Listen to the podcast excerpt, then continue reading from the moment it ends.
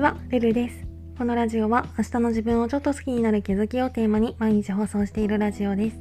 私なりの心地よい暮らしのコツや日常での気づきをお話ししています。もしよろしければフォロー、コメントなどお待ちしております。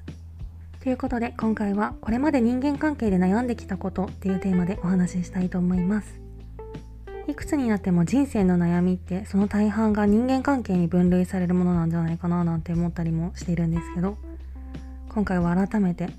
これまでの人間関係で悩んできたことを7つに分けて紹介しようかなと思います。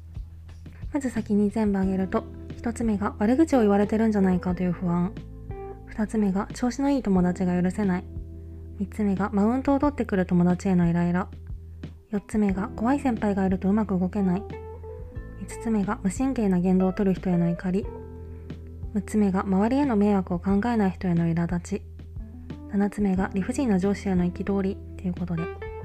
まず1つ目の悪口を言われてるんじゃないかという不安。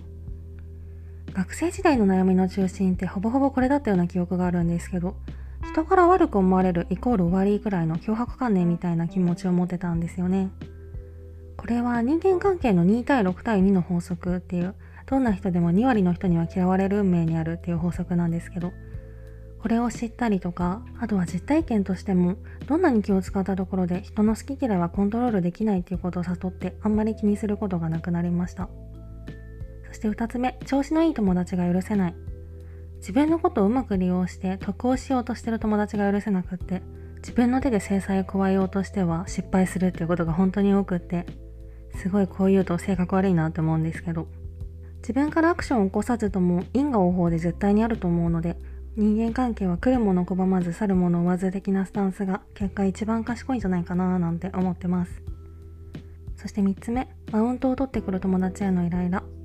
一見愚痴のように見せかけて実はただの自慢だったりとか時には正面から自分は幸せであなたはかわいそうみたいなニュアンスのことを言ってきたりなんかたまにこういう人に遭遇してはいちいちイライラしてたんですけど最近はうまくスルーすることができるようになってきました。なんかマウントを取る人ってこれまで周りに認められた経験がなくって自己承認欲求を満たすためにこういう行動に出てることも多いみたいなんですよね。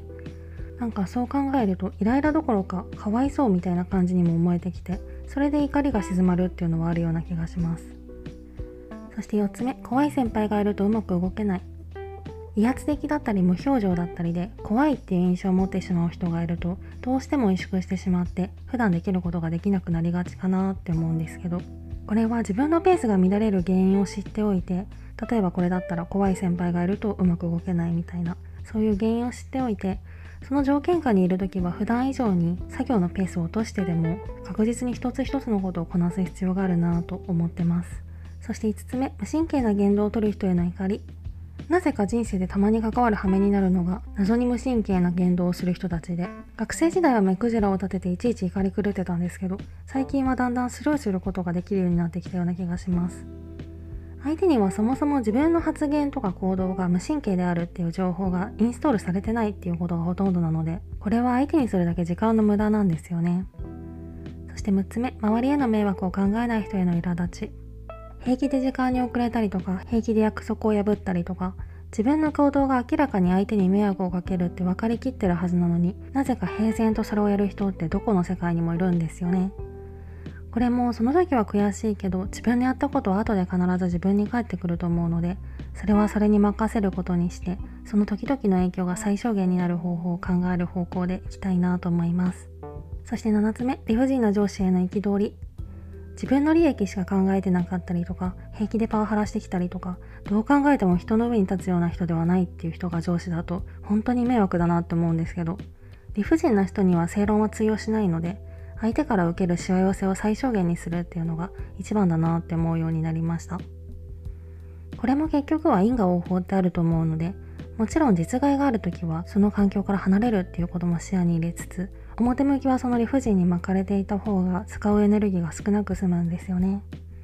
って感じで。相手を変えることって基本的にはできないし力ずくで変えようとしたところで多分そこから生まれるのは喧嘩だったり気まずさとかそういうマイナスな要素でしかないかなって思うので。まあ嫌な思いをさせられてる上に一時的にでもそれを許すような形を取るっていうのはどんな理不尽だよって感じもするんですけど。自分からアクションを起こさなくってもどこかで辻褄って合うと思うのでまあ事実は確かめようがないけどまあそう思わないとやっていけないっていうのもあるんですけど